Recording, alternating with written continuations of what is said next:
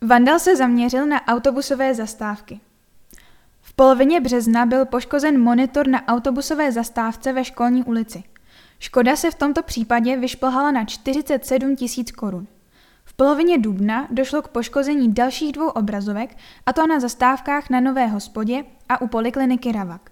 Kromě monitorů někdo rozbil také skleněné stěny zastávkových přístřežků.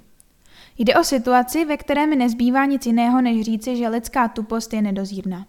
Na jedné straně se snažíme město zvelebovat a na straně druhé se najdou jedinci, kteří pouze škodí a svým konáním působí městu finanční škodu, řekl starosta Jan Konvalinka.